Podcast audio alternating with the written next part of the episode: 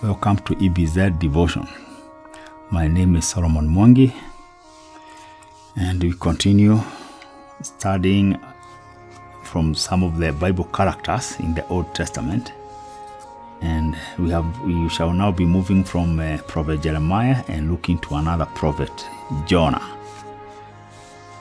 Jonah is referred as one of the minor prophets, and his book is quite a short one, comprising of four chapters which cannot be read in one sitting.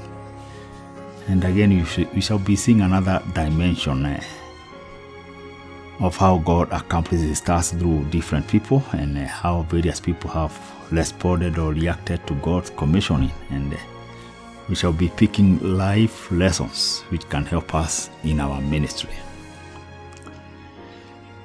Uh, the, our first devotion, uh, which comes from chapter one, we, we look at the commission of Jonah.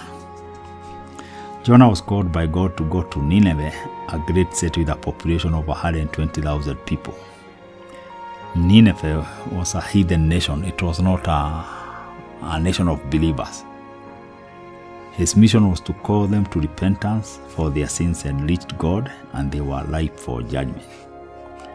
The people of Nineveh, as we later learn from further readings, were pagans. They worshipped other gods, which were idols, and were living a sinful life. God had compassion for them and wanted them to repent and turn to Him. And it's in that context where Jonah was commissioned to go and proclaim the message of repentance. Instead of Jonah obeying God, he chose to flee from God, so he thought. Certainly he had not read the book of Psalms chapter one thirty-nine, verse seven, which I quote, "Where shall I go from your spirit, or where shall I flee from your presence?" Jonah was to learn the hard way that one cannot flee from God's presence or escape from his calling.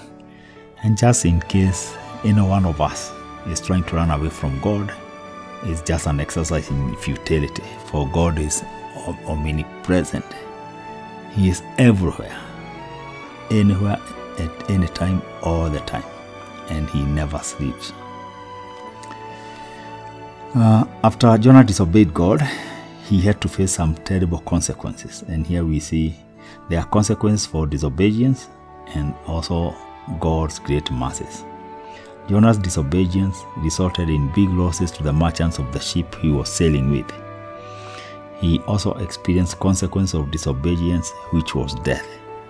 When the ship merchants threw him into the sea, they were sure that was the end of Jonah, as he was going to die deep in the sea.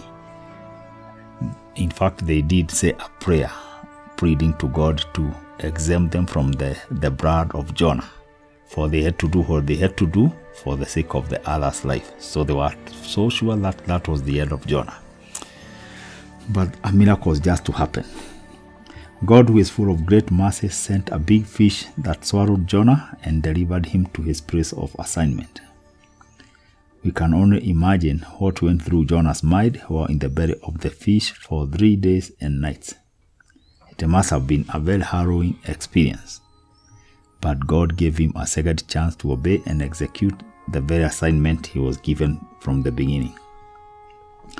From this first encounter with Jonah, we can draw the following lessons.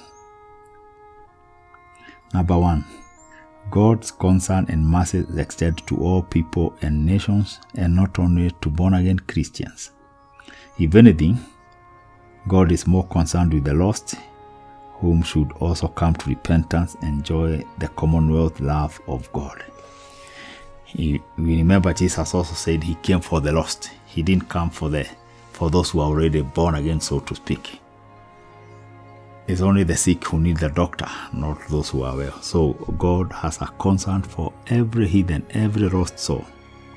And no wonder He will leave behind the ninety-nine sheep, which are well catered for, in the pen, and go and look for that one lost sheep. The lesson number two we learn is that we can never flee from God's presence and assignment. It is folly to think or imagine that we can escape from God, whom we know is everywhere, all the time, twenty-four seven.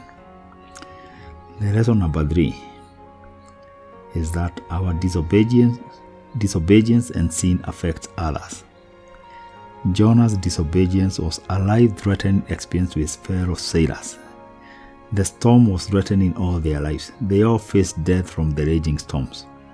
In trying to save themselves, they had to throw away a lot of cargo of unknown value, leading to great losses, all because of one, of one man's sin. We need to know that our sin affects many. Our sin affects many. The family, a whole organization, a whole village, community. It's just like a drop of poison in water. It affects many, not just you alone.